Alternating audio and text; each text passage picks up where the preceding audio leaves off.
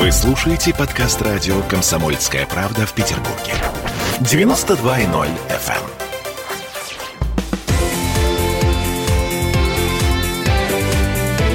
Картина недели. Это мы вернулись в петербургскую студию радио «Комсомольская правда». Я Дмитрий Делинский. Я Ольга Маркина. Ректор гуманитарного университета профсоюзов Александр Записовский. Вместе с нами на троих подводим некоторые информационные итоги уходящей недели.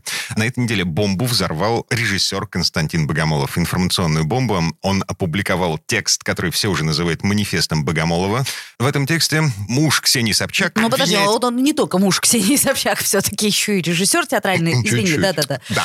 В общем, он обвиняет Запад в построении нового этического рейха, где мнение становится причиной репрессий, если оно отличается от того, что какая-то часть общества считает нормой. Свежий пример вот того, о чем говорит господин Богомолов. Компания Disney на этой неделе уволила из сериала «Мандалорец» Джину Карана. Вы помните, это такая мускулистая тетя, бывший боец ММА, который играет спецназовца в отставке и помогает главному герою. Ну, я это не могу помнить, я это в принципе не смотрел. Я смотрел. вещи. Совершенно роскошный сериал. Блестящий. Так Согласна. вот, а, Есть э, у Джины Карана мнение по поводу того, что происходит в американском обществе. В частности, она не стесняется это мнение высказывать в своих соцсетях. В отличие от Трампа, ее там не забанили. Но компания Disney, опасаясь негативного общественного мнения, она уволила Джину Карана из сериала за ее мысли. То есть то, о чем писал Оруэлл, э, то, о чем писали другие антиутописты, мысли преступления. Оно, э, в общем, входит в нашу жизнь. Константин Богомолов опубликовал огромный текст по поводу того, что э, это все значит. И по поводу того, что наша страна,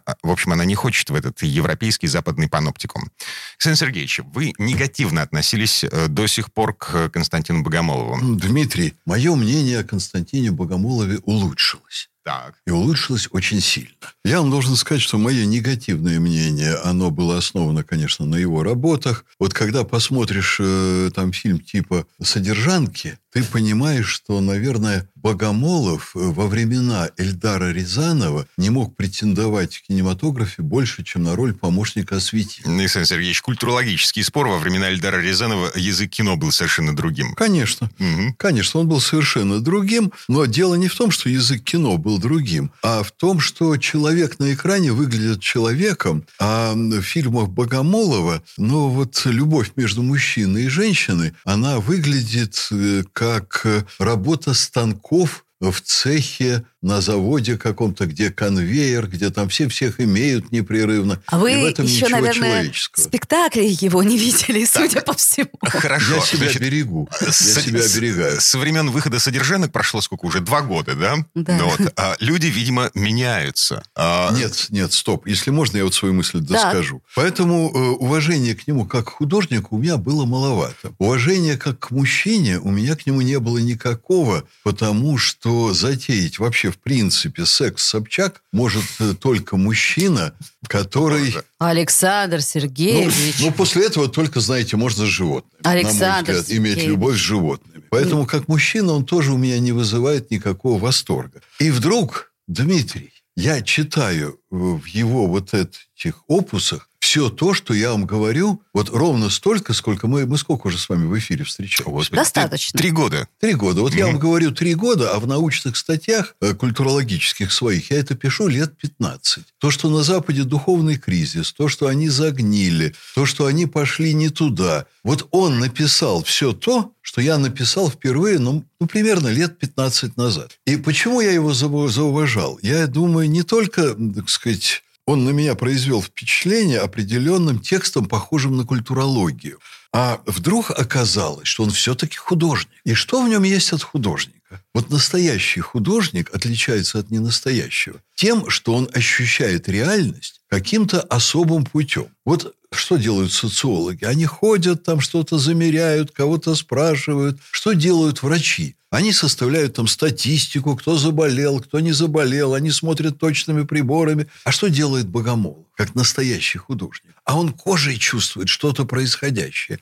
И вот я вам скажу, прочитав это все, там э, к тексту у меня, наверное, если бы я его судил по научным критериям, было бы очень много претензий. Но правда о Западе там сказано абсолютно четкая. Но, конечно, он уже малообразованный, как э, многие современные деятели искусства. Он не знает, конечно, историю культуры. Он не знает, что все то, о чем он пишет, вот все сегодняшние недостатки, они генетически присущи Западу. Э, так сказать. И вот очень интересно об этом писал Лихачев, что вся история человечества – это история возвышения вот культурного гуманистического начала. Когда ты видишь факты истории, вроде бы это не так. Понимаете, вот какая-то расцветает цивилизация, она дает замечательные плоды, там культура, э, произведения искусства, художники. Потом прибегают варвары и все уничтожают, простите меня, к чертовой матери. Но дальше культура высокая, гуманист, она себя все равно вот проявляет и пробивается, как трава через асфальт. И в него был, и, так сказать, описан закон непрерывного роста, возрастания гуманитарной культуры. И в этом смысле Лихачев говорил, что культура развивается не по законам Дарвина, потому что в ней постепенно побеждает более гуманное, а по законам Дарвина более сильное. Вообще все человеческое должно было быть уничтожено под лицами, людоедами, бандитами с дубинками, там, грабителями на улице. Но человечность все время растет.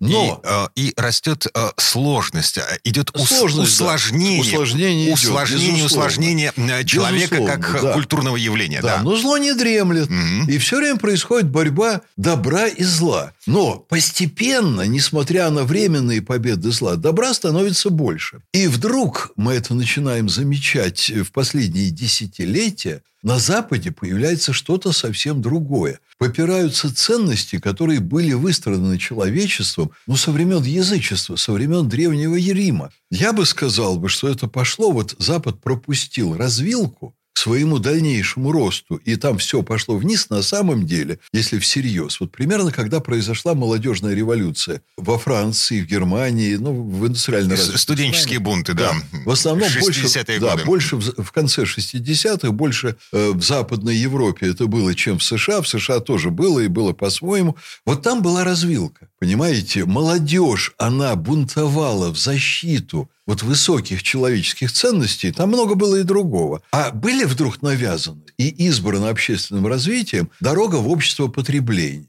Жри, хватай, хапай, угу. нагреби побольше. Я думаю, что вот Запад проскочил благоприятную для себя развилку и пошел не по тому пути 50 лет назад. Но лет 20 уже просто отчетливо выраженное жуткое гниение со смрадным запахом. А сейчас просто все вдруг это заметили. Понимаете? А, ну, видите, Лавина обрушилась. Ну, подождите, вот все-таки заметили это, это не все. И вот мне, например, интересно, с чего вдруг неожиданно совершенно Богомолов, при том в новой газете, да? То есть, понимаете, тут все, так сказать, э, правильно выстроено. А почему, по вашему мнению, вдруг? То есть он художник, он так видит, я понимаю, но вы же понимаете, что манифест этот изменил отношение очень многих людей к нему. Да и не а, к нему на самом деле. Понимаете? Не скажите. У нас, у нас сейчас вы отделите узкую московскую тусовку около интеллигентных людей, людей интеллигентных профессий, которые на самом деле интеллигентами не являются. Они плохо образованы. Они до сих пор не знают, что Запад не может быть для нас ориентиром. Китай это понял давным-давно уже и демонстрирует блестящие успехи. Но то, что Богомолов, например, это понял, это не изменит в целом направление, так сказать, э, хода нашей страны, правда? Ведь это же, наверное, должны кто-то другие, а, а извините, у нас понять. Страна, у нас страна давно уже начала тормозить в своем копировании Запада. Ну, то, что тормозить-то она начала, это я заметила. Нет, копирование того, что не надо тормозить. Потому как наши беды последнего 30-летия в том, что мы стали Западом в ряде отношений намного больше, чем сам Запад. Для культурного развития это катастрофа, для развития экономики это катастрофа. И я не уставал повторять и не устану, что Запад – это негодный ориентир. Да, но смотрите, для того, чтобы режиссеру, ну, театральному или кинорежиссеру стать художником и называться большим художником, может быть, все-таки манифест это недостаточно? А вы знаете, что э, его и после этого не будут называть большим художником. Его масштаб в искусстве не изменится. Он просто в какой-то момент Переметнулся из тусовки в да тусовку? Да никуда он не переметнулся. Он просто стал говорить о том, что он чувствует, и о том, что вызывает у него боль. А раньше что слу- случалось? А, Почему молчал? А раньше, ну, может быть, не понимал до конца, это аккумулировалось. Видимо, жизнь с Ксюшей Собчак все расставила на свои места. Ой, я вас Ну, я умоляю. просто... Ой, я вас умоляю. Жизнь с Ксюшей Собчак для мужчины – это возможность провалиться в какую-то мрачную черную дырищу. Александр Александр Сергеевич, Сергеевич. вы, вы говорите так, словно пробовали. Да. Нет. А вот э, этого позорного пятна у меня не было биографии никогда Давайте все-таки никого не будем обижать. Да, ладно. А, Смотрите, Константин Богомолов, э, я просто процитирую несколько слов. Он пишет о том, что Запад ведет борьбу с человеком как со сложной и трудноуправляемой энергией. М, Пишет о том, что нацистов в этой борьбе, э, нацистов вот тех самых из середины 20 века, из э, Германии, в этой борьбе, в общем, их сменили квир-активисты, фем-фанатики и эко-психопаты. И Россия не хочет участвовать в этом паноптикуме. Э, Нужно... Что закреплено теперь в нашей Конституции. Ага. Ну и финальная фраза. э, Вот долго приберегал для наших разговоров. э, Мысль, на которой я хочу закончить эту четверть часа. Клише «загнивающий Запад». Все знают, да? Ему, этому клише, на самом деле 180 лет. В 1841 году академик Петербургской академии наук, славянофил э, Степан Шеврев при Николае Первом, когда Николай перессорился со всеми государствами, закрыл границы, ввел тотальную цензуру, политическую полицию, создал огромный бюрократический аппарат. Эм, В общем, э, тогда господин Шевырев и использовал впервые вот это словосочетание «загнивающий Запад». Особый путь, особая духовность, это, это вот все оттуда. Финальная точка. Под конец жизни Шевырев уехал в Париж, где и умер. Прервемся на этом. Э, Буквально на пару минут. Александр Записоцкий, ректор Гуманитарного университета профсоюзов. Ольга Э, я- Маркина. Я, Дмитрий Делинский. Да. Мы говорим о том, что происходит э, в стране и в мире на этой неделе. Картина недели.